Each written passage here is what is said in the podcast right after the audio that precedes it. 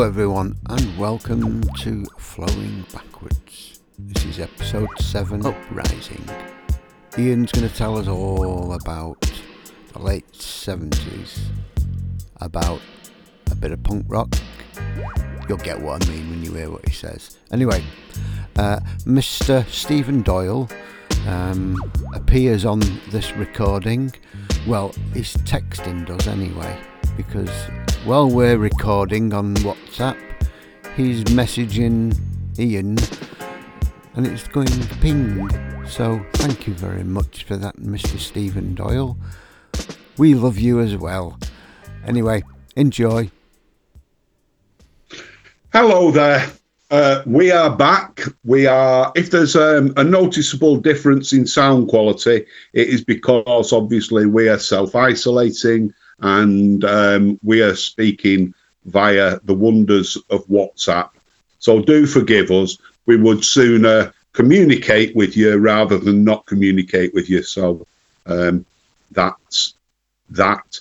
Tonight we're going to talk about um, 1976 and obviously the uh, coming of punk and uh, what that uh, meant to me at the time and what it means to me now. Um, first, of course, I will read you some words, and this is about man's inhumanity to goldfish. It was floating on top of the water when the householders arose. But it's only a worthless goldfish, and that's just the way that it goes. There is no emotional attachment. It was won at the fair. It has no monetary value and nobody really cares. The lifespan of the goldfish, I'm sorry to report, is through a lack of care often very short. The children like to watch it, but the novelty wears thin. It fails to hold their attention watching the fish swim. Sprinkle more food on the surface and see it eaten up, stuffed and constipated. Enough is enough.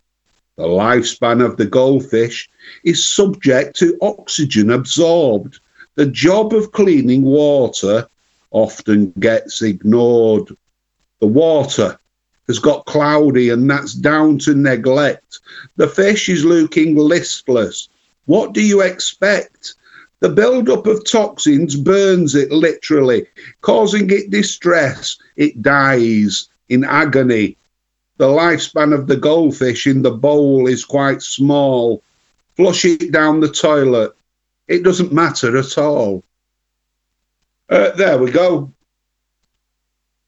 All too often we treat goldfish like that, and all too often uh, we treat our fellow human beings like that. So let's not, let's hope um, as a result of um, the crisis that we're going through, we come out of it kind of more caring and compassionate. Anyway, 1976. Uh, the 70s had been, in truth, much more Abigail's party than ABBA the movie, in that it was uh, grimly embarrassing. It was brown, it was Demis Roussos, rather than being spangly, bright, sunny, and fun. Uh, it wasn't like that. Um, we we we'd had all this stuff, the three day week and the strikes and uh, ineffectual governments. It was awful, and that was only going to get worse. Um, not far over the horizon is Margaret Thatcher, but a kind of cultural reset was taking place. You could you could feel it. There was a back to the roots thing through the sort of pub rock kind of thing, uh, cinema, um, which often I think leads the way before music. Um, was throwing up some fascinating, hard edge kind of things. You know, Martin Scorsese's film. Uh, Herzog and Kinski. I mean, Klaus Kinski is the archetypal punk rock um, superstar, I suppose. And then uh, Rainer Werner Fassbinder, who was pummeling, you know, his films were were coming out relentlessly, and they were dealing with um, the squalid. There was no glamour in them at all. It was warts and all stuff, um, and that was fascinating. Even in in the mainstream, you know, because I'm, I'm not uh, I'm not gonna uh, just talk art cinema to you. You know, in in the mainstream, you'd got um, Clint Eastwood in the Dirty Harry films that had a very hard edged punk aesthetic. Uh, so things were changing. And as I said, I was, I was reading um, the music press regularly and picking up these little signals that you do. At first, they're just mentions, and then there's um, the Sex Pistols are clearly fascinating me, and I'm scouring the mm. press for mention of the Sex Pistols. And there's a small piece in the New Musical Express, written, I think, by Neil Spencer with a photograph, and it's uh, uh, a, a headline Don't Look Over Your Shoulder, but the Sex Pistols are coming. And it describes a concert descending in into um, into chaos and disorder and and some violence and bad temper and uh, one of the Sex Pistols famously says, We're not into music, we're into chaos. It also mentions that they play the Stooges, no fun. I know this band is is for me, and I, I I know that you know I I can I can tell I've not heard them. Nobody's heard them outside of of London. Um, and then a date is announced in Manchester at the Lesser Free Trade Hall. And of course, I have to be there. The famous um, Lesser Free Trade Hall gig, um, the most important gig in the world ever. That all and sundry, um, if they don't claim to be there, if somebody claims on their behalf they were there.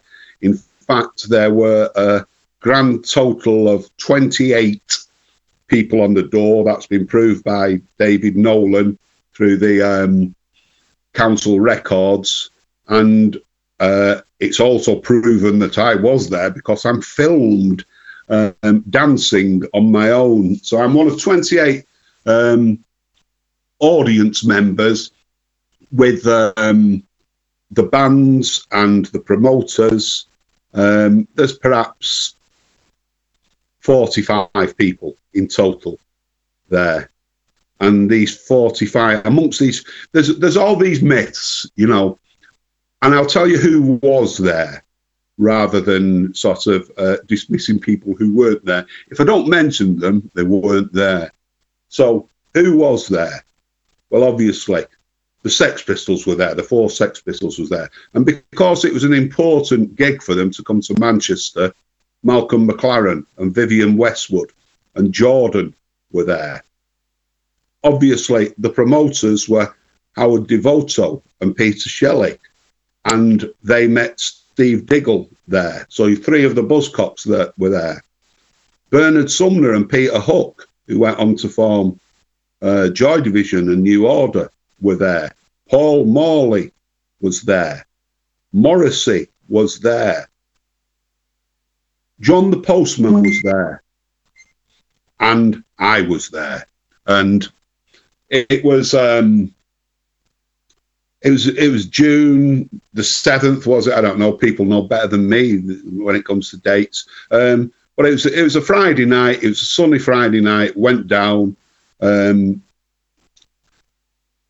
Peter Shelley's on the door, um, and he points us up the stairs to where the Lesser Free Trade Hall is um, which I'd, I'd been to the free trade hall hundreds of times and had no idea of, of this hall's existence. Anyway, I go in and it's a room which perhaps holds 250 people, all seated, um, a smaller version of the of the main hall, basically. Um, and there's a smattering of people and sit down, and the support act comes on was it solstice? Solstice, I think it was, wasn't it? Um, and they were absolutely um, foul There were post hippie rockers who, who played Man, Mountains Nantucket Sleigh Ride, uh, which was by far the best thing they played. And uh, they were awful. Um, because they were that awful, and I'd been in this situation before of, of being excited. I'd, as I said, I've been to see Silverhead, um, eh, hoping for something new a few years before this, and found it was just some. It was old dressed up as new. So I sort of worried that the Sex Pistols would be just a hype. They would just be a rock band in different clothes, and um, so be, between the between Solstice finishing and the Sex Pistols started, I actually wondered about going rescuing my Friday night and getting out of there and going to the pub. Anyway, I decided to stay and, and give the Sex Pistols the benefit of the doubt for a few songs, and I'm glad that I did because when they walked on the stage, before they'd hit a note, just the way they walked, the way they looked, it was a magnetic attraction. They were they looked fantastic, uh, and then they started, and lots of people say that it was so bad that it was good, and it it, it wasn't. You know that that's um, that's crap. Um, they were they were absolutely great. They were very rudimentary in in the playing, but they were great. And what was grabbing me was they were playing songs that I knew, the songs, the covers that they did. They're playing The Who and The Small Faces and The Stooges and a couple of B sides, uh, The Monkees, I'm Not Your Stepping Stone, and Dave Berry's uh, Don't Give Me No Lip. These are all songs in my record collection, and and and, and are relating so much to the Sex Pistols. Um, they could they could have been my brothers. That's how I, I felt. I felt this kinship with them. Anyway, after about four songs or five songs, the, the, the it was I think it was during what's what you what yeah. what you going to do about it, and um, I just thought I'm not sitting in, in in my seat. I could have barely contain myself, and I got up and went to the front and danced around uh, quite alone through through the rest of the gig until they went off, and then as as they they were called back on for an encore, and everybody at that point rose on the feet, and um, and all too soon it was over, um, and I was off, excited, um, my mind racing. Um, Patti Smith in in her album the year before had, had used this phrase, the sea of possibility. And that's what the Sex Pistols were to me. It was, um, they were a key, opening a lock, opening a door. I could see a different future. The potential for change was evident.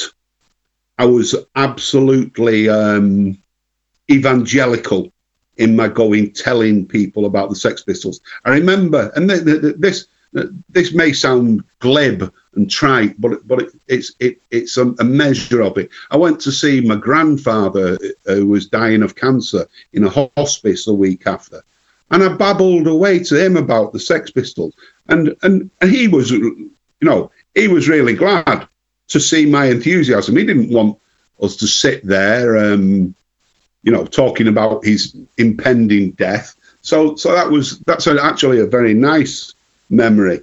Um, everything changed with seeing the Sex Pistols.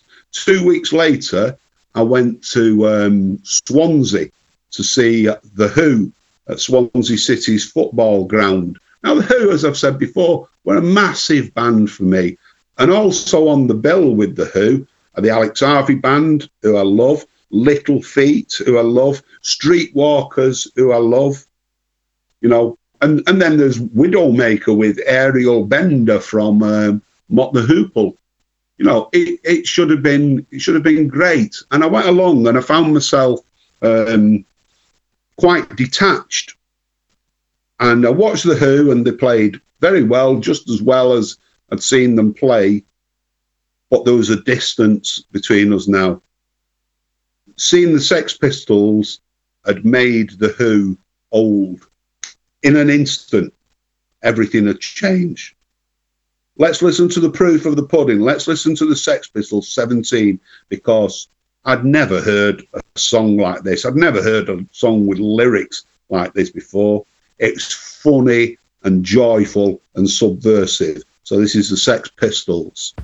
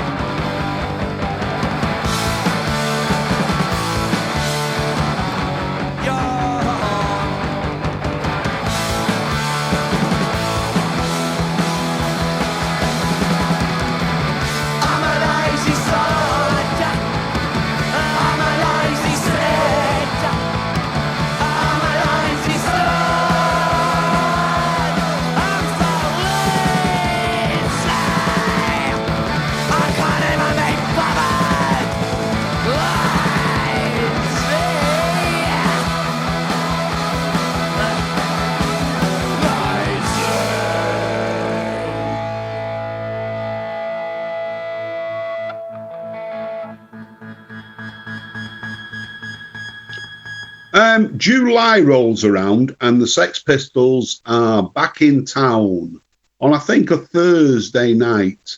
Um, and this time, word of mouth means that the Lesser Free Trade Hall is full, and um, people who are amongst this crowd, and the second one are Steve Shy, fanzine editor, um, Mark Smith and Una Baines, who uh, go on and form the fall. Ian Curtis, Tony Wilson is there.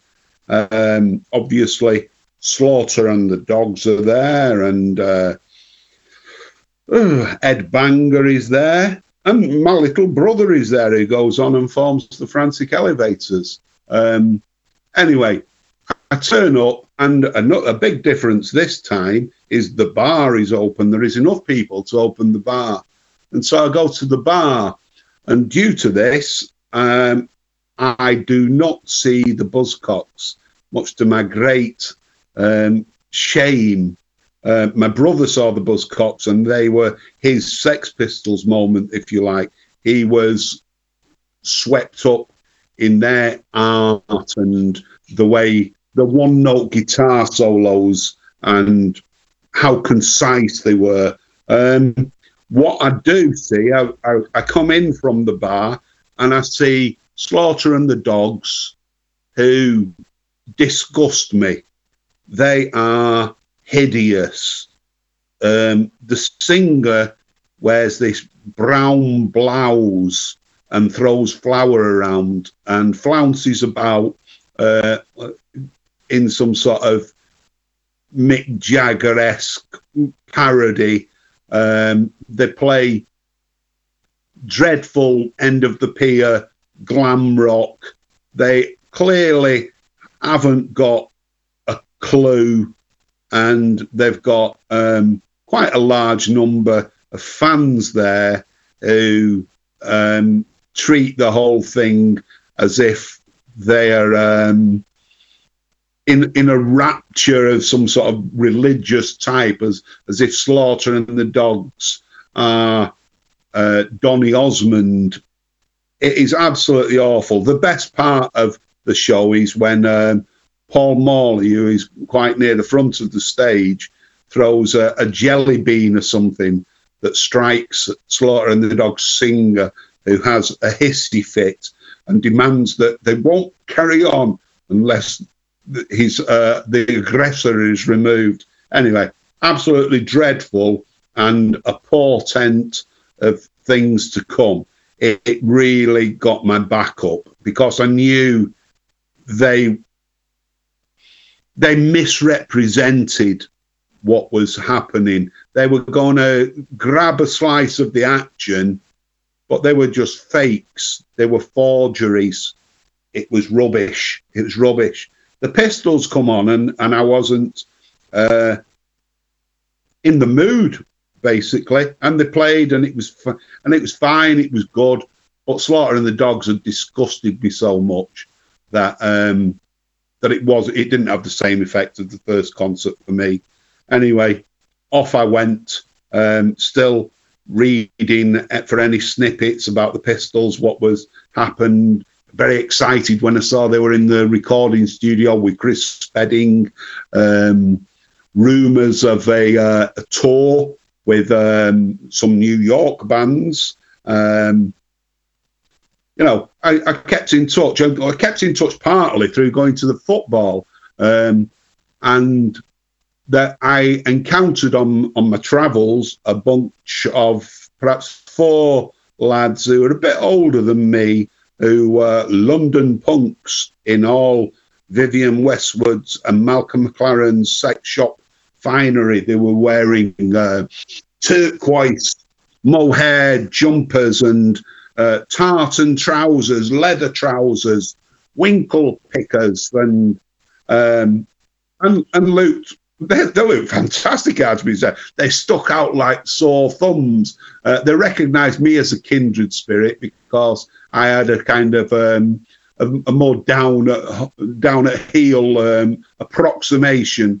of the look. I had a pair of hideous white brothel creepers, uh, patent white brothel creepers, and an old suit of um, my dad's, the only suit my dad had ever had. He wasn't a suit person.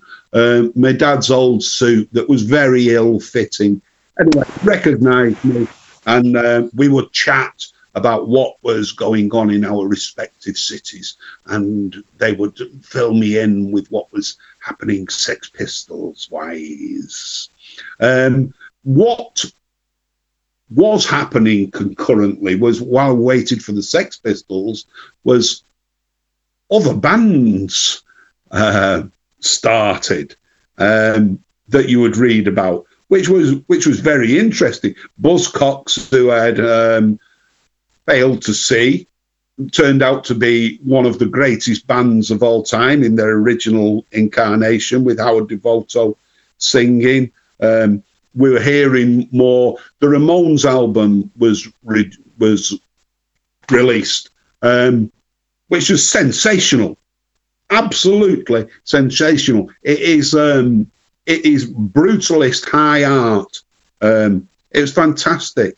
The Saints single "I'm Stranded" comes out. Again, one, the Saints are simply one of the best bands ever and then the Damned's New Rose beats the Pistols to the punch as the first um, English punk record. And it is a piece of genius. It is a homage to the new feeling, to the new sound, and it is called New Rose.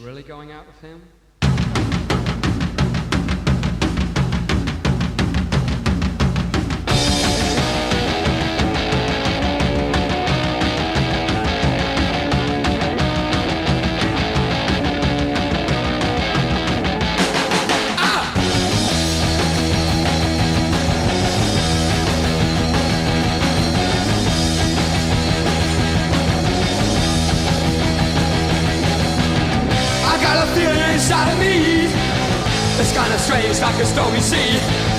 I don't know why, I don't know why. I guess these things have gotta be. I've got a new rose, I've got a good. Yes, I knew that I always would. I can't stop to mess around. I got a brand new rose in town. See the sun, see the sun, it shines. Don't get too close or it'll burn your eyes. Don't you run away that way. You can come back another day. I got a new rose, I got a good. Yes, I knew that I always would. I can't stop to mess around. I got a brand new rose in town.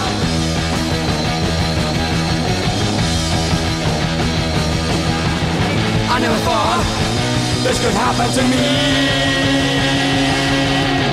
I feel so strange. Oh, why should it be?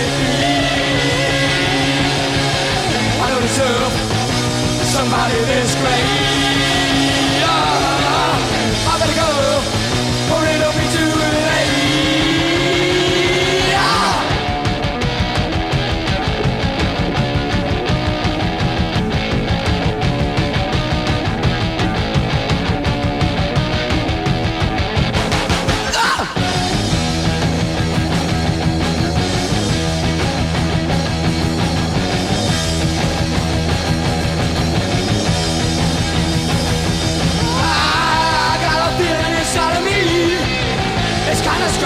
A stormy sea.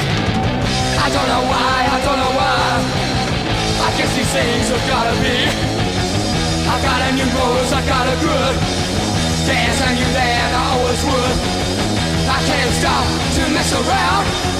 Like a brand new rose in town.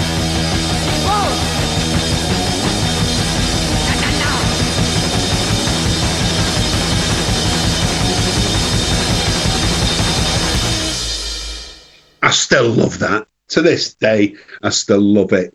Um, that's a, a sort of um, sets the scene for, for what happens over the everything's happening terribly fast now. And, and what happens is um, the Sex Pistols release Anarchy in the UK, uh, which is a great record. Um, but dare I say, slightly disappointing in its conformist sound. It doesn't sound like the Sex Pistols. If you've seen the Sex Pistols at that point, you'll know what I mean. Um, the the versions we hear later on on Spunk are much truer to what the Sex Pistols were. And Malcolm McLaren, bless him, wanted those to be um, the official releases because um, they would have proved to be truly subversive. They, if if they had crawled their way into the system, um, they would have corroded some of the pomp and ridiculousness. Um, they, they, they were great. Anyway, Anarchy comes out. Um, a tour is announced, the Anarchy Tour, um, that looks fantastic with the Damned, the Heartbreakers containing two New York dolls, and the Clash, who are being written about a lot. Um, and then Bill Grundy happens. Now, you all know what happens on Bill Grundy. Um, the backlash from that is it makes this new movement um, front page news and um, and anybody at all related to it a target. So the Anarchy Tour kicks off, and I think they play at Leeds, um, and then a whole um, like dominoes. The dates start falling as they're being banned uh, and all sorts. Um, the Damned are thrown off the tour, uh, which is hardly surprising because the Damned were capable of stealing the Sex Pistols' thunder, if truth uh, be told. Um, so- but anyway, they arrive at the Electric Circus on a Thursday night in early December, and it is chaos. There is violence everywhere trying to get into the electric circus which is this old flea pit rock club, which which are known anyway in, in Collyhurst, surrounded by flats. There is violence all over the place, and but you get inside, and it's full of people, and um, that's, that's good in one way. The Sex Pistols deserve that, but it's also kind of breaks the spell, you know, because so many of these people are cunts. Um,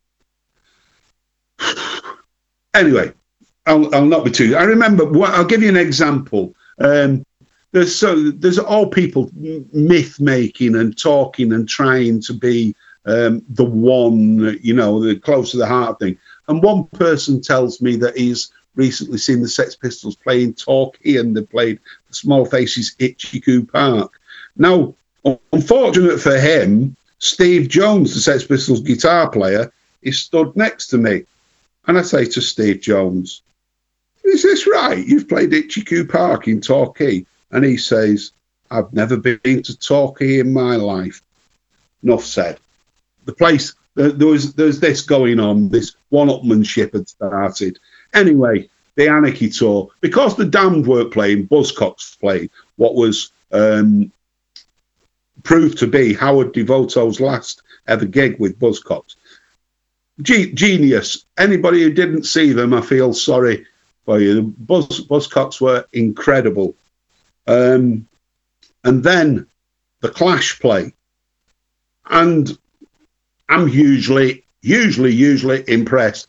They're, they're a bomb. Um, it turns out that they're actually the worst band of the night. But that's that's not to say they weren't great. They, they were. Um, next on is, is Johnny Thunders Heartbreaker, and they are immense. You know these these guys can can play, and they've got tunes with hooks that are really memorable.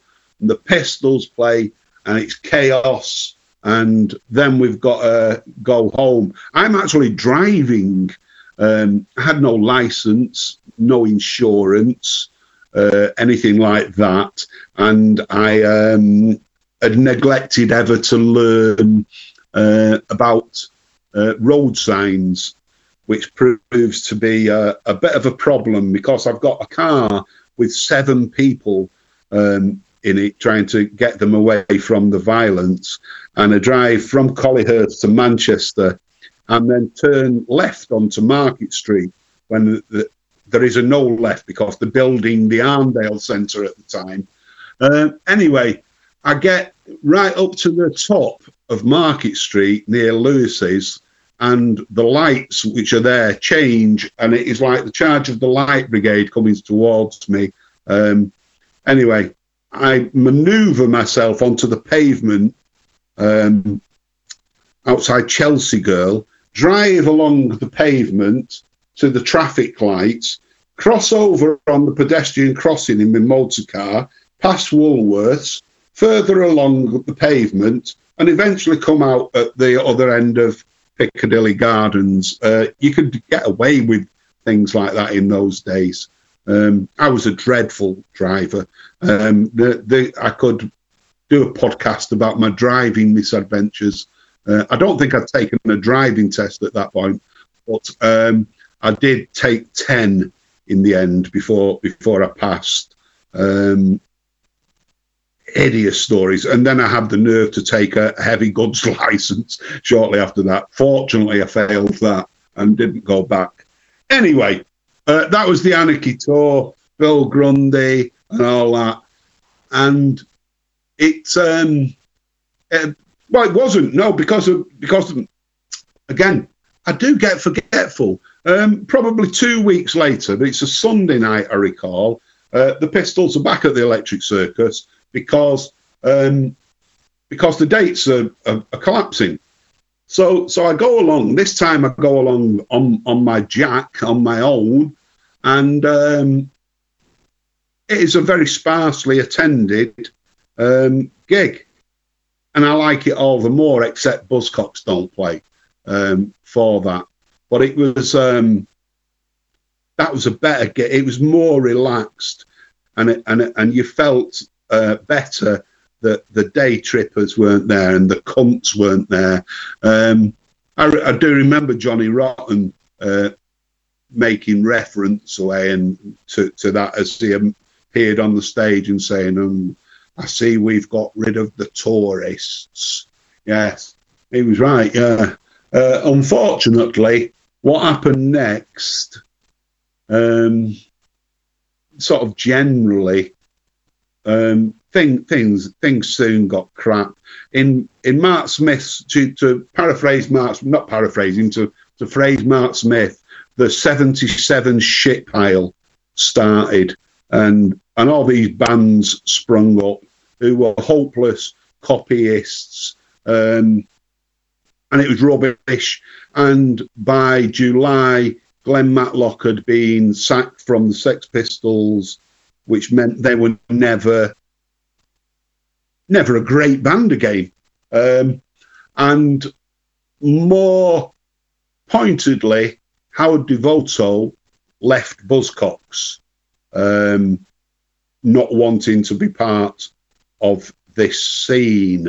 Um, going on eventually to form a prog band, a prog band with attitude, but Magazine were undoubtedly uh, a, pro, a, progressive rock band. You know, uh, in the interim, the, the, strange, strangely enough, Matlock and uh, Devoto's paths crossed, and Glenn Matlock came up to Manchester uh, to approach Howard Devoto uh, about forming a band together. And they were they were in the ranch, and later on they went to Jilly's, and uh, I, I remember seeing Howard Devoto in the toilets in Rafters a couple of weeks after this, and asking him what had gone on, and he um, took his hand from his penis to spread his arms out and say to me, he and I are miles apart, worlds apart. Something never the twain shall meet, you know. Um, so that was, and very wisely, you know, because um, it, it, does turn out that Glenn Matlock, um, talented tunesmith that he was, was a bit of a wet rag and very irritating. And in that sense, one could hardly blame the Pistols for sacking him.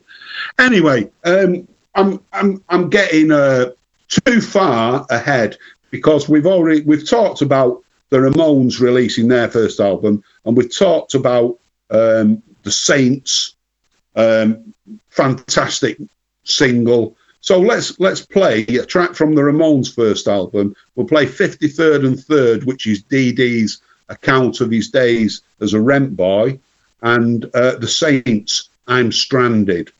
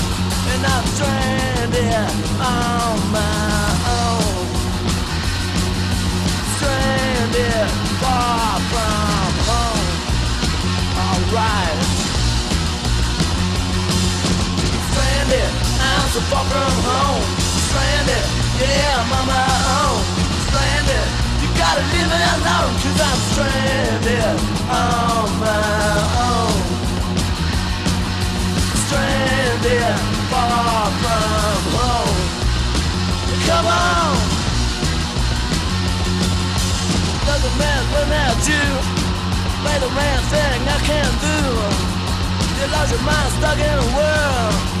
Your honey's such a stupid girl. Now I'm stranded on my own. Stranded far from home. But come on. Stranded, I'm so far from home. Stranded, yeah, I'm on my own. Stranded, you gotta leave me alone, cause I'm stranded on my own. Stranded, far from home. Alright.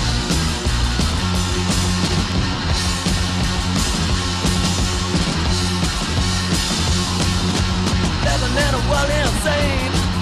The cut is as hard as the love.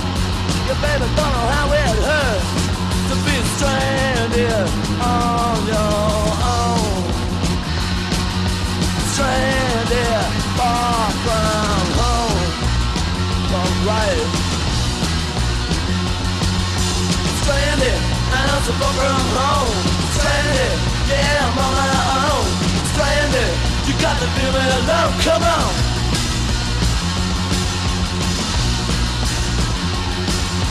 Stranded, I'm so far from home.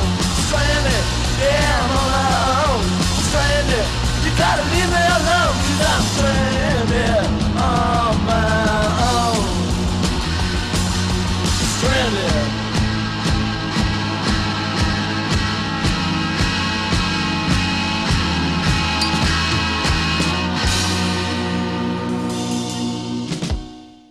So, as I, as I say, all of a sudden we've got all these dreadful bands, and mm, I'm losing. Uh, I'm losing hope.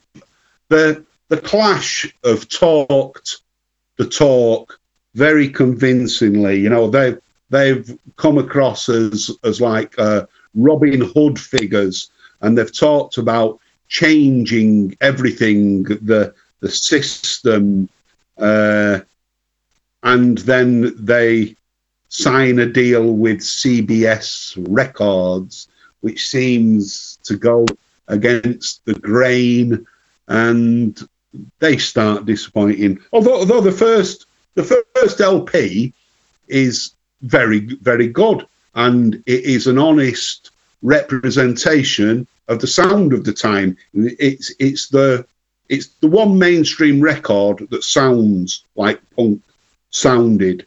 You can practically taste the uh, amphetamine on your tongue as you listen to it. And uh, they really, then released a couple of, of brilliant singles, um, you know, White Man in the Hammersmith Palais and Complete Control. Um, but that was pretty much the end of it as a, as a punk band.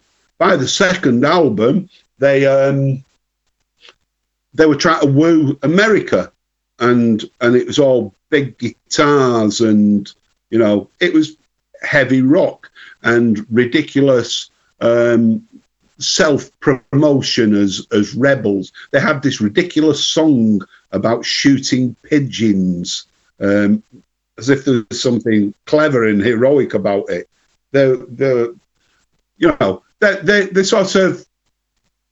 It, it was very it was rubbish, and um, they, they did steady the ship and then go on to make London's Calling and, and stuff and make very good records. But these records were nothing to do with punk.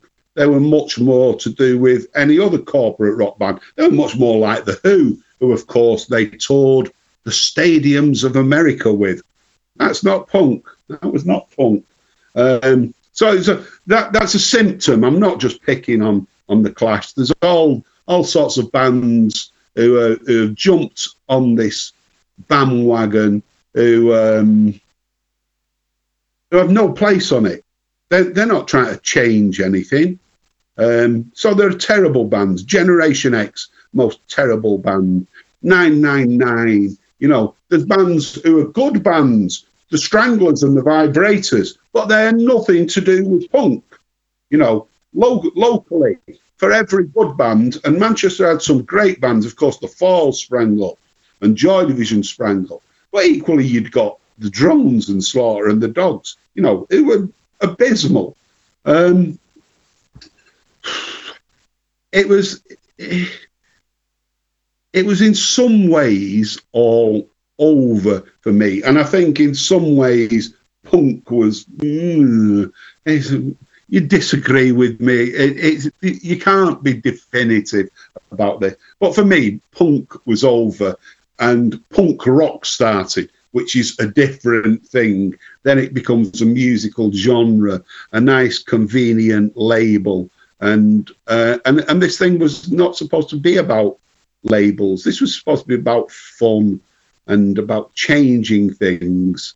That's great, and that and that cheer, cheers me up. But I, before before that, I was thinking about my state of mind in 1977, and um, it, it wasn't good. As, as I've said, I was, I was a sort of depressive personality and I'm being treated for depression.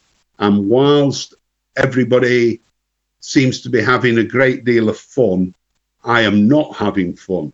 One of the things that punk has given me, um, as, as you read people's opinions, it's given me the bravery to confront um, prejudice where I see and hear it.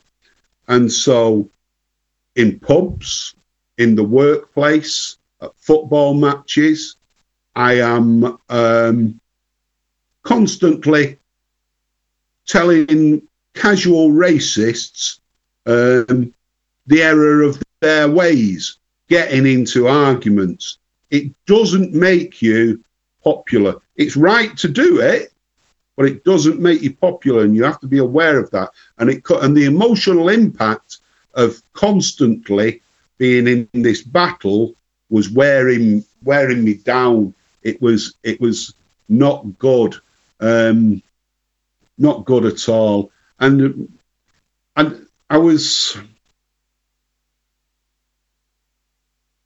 I was ill and antisocial because of it. And I hated the punk hangouts. The punk hangout in Manchester um, was the ranch, and I loathed the ranch. I went a couple of times, and it was an extension of um, of Pips, which had been the sort of Bowie Roxy posing thing since glam rock days, and it was it was just a cliquey, horrible place. And of course, if if you are punk, why would you go to a place where everybody looks the same and agrees with you? That's not what you do. So my friends and I were going to rock clubs uh, and straight clubs, and our presence would cause a frisson of excitement that you could feel and we would play on that and we would get into um, arguments every time and altercations occasionally and we would um, that was that was more punk to me. But i was also going to um, You know, I was, I say, I was going to cinema. That seemed more punk to me. Going, going, watching De Niro and you know, in one of Scorsese's films was much more punk rock to me than than watching Chelsea at the Electric Circus. And that's not, you know, that's rubbish. Those are people who are just pretending. You know, um, the Clash had a lot to do with that, unfortunately, because they um, they introduced this kind of doctrine uh, about working class good and other classes not good, or this street credibility. Class had nothing to do with this thing. Class should never have come into it, but it became um, it, it, it dumbed everything down and made everything coarse and macho and violent and and that should not have been what it was. It led um, to Gary Bushell and all his oi oi bands. It led to Skrewdriver and things like that. It was it was it was crap. It was absolutely crap. Uh, of course, you know. I make it sound. I make it sound like hell again. Um, there were great things happening, great bands who lifted my soul, made my soul soar. Wire, Wire, one of the most fantastic bands ever of all time. Um, the only ones who, who were not a punk band, but were just a great band. Well, they were probably were a punk band because they weren't a punk band, if you know what I mean. Um, they refused to to be put in that box. They were absolutely genius. The Slits, how even when even at their most uh, chaotic, the spirit of the Slits made your soul soar. Um, Subway Sect, absolute genius. And then and then the stiff thing started, and Ian Dury, who I told you I encountered in his Kilburn the High Road days, uh, made New Boots and Panties and Sex and Drug and Rock and Roll um, Elvis Costello um, came along, Reckless Eric, and it's different ways of doing things. It's not all conformist. It's absolutely fantastic. Um, amazingly, at some point here, um, Iggy Pop is resurrected and releases The Idiot in conjunction with David Bowie, and it is brilliant. It is like nothing he's ever done before. And he, for the first time, he's going to tour the UK. Um, I know it's going to sell out when it's announced because David Bowie is in the band. And my dad very kindly um, cycles to the Apollo to queue up and get tickets for me amongst uh, amongst these punk rockers and glam rock types and I did appreciate it, Dad. And anyway, I, so I go. I finally get to see Iggy Pop. Unfortunately, the presence of Bowie playing keyboards has attracted all these posers, and there is a mob of several hundred congregated around Bowie, um, screaming and baying uh, in in absolute adoration, which is not again was that punk? We weren't supposed to be doing that. The era of the star, the untouchable star, is supposed to be over. So Iggy was great, but the, but it did sort of spoil it. These poses from the ranch and, and from Pips did kind of spoil it. And but it but it at least you know where you're up to when when you see this sort of thing. Anyway, um, the, the the one band I've not neglected to talk about there um, in in the high spots is X-Ray Spex, who were absolutely brilliant, uh, audacious, uh, challenging, fantastic, and and when you saw them live, they would blow your socks off, and you couldn't help but smile. Poly Styrene was quite simply a genius and this was their debut single, Oh Bondage, Up Yours. Some people think little girls should be seen and not heard, but I think, Oh Bondage!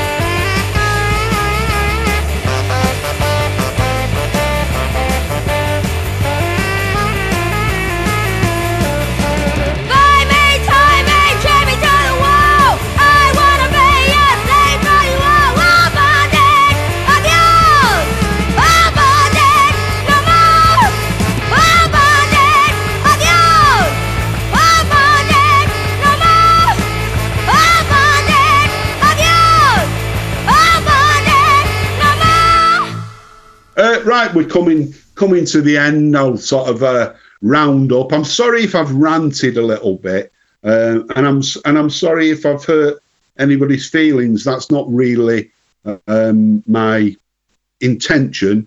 Um, so so do forgive me if if I've dissed your favourite band in any way. It is only music, and it's about opinion, and my opinion is not de- definitive. It is to me, of course but it, it needn't be to you. Um, I'd like to thank everybody who's um, been listening in and those who have got in touch with us. It has been really, really gratifying hearing um, the response and the reaction and, and the empathy that is being felt by people to our podcast. It makes it worthwhile for, for Phil and I. It, it really does. It's it's absolutely great.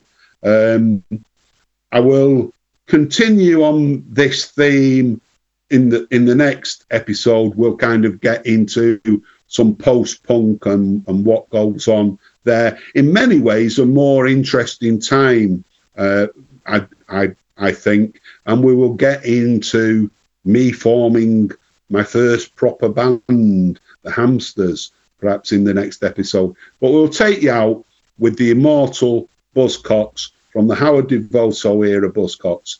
And this is Time's Up. Thank you very much.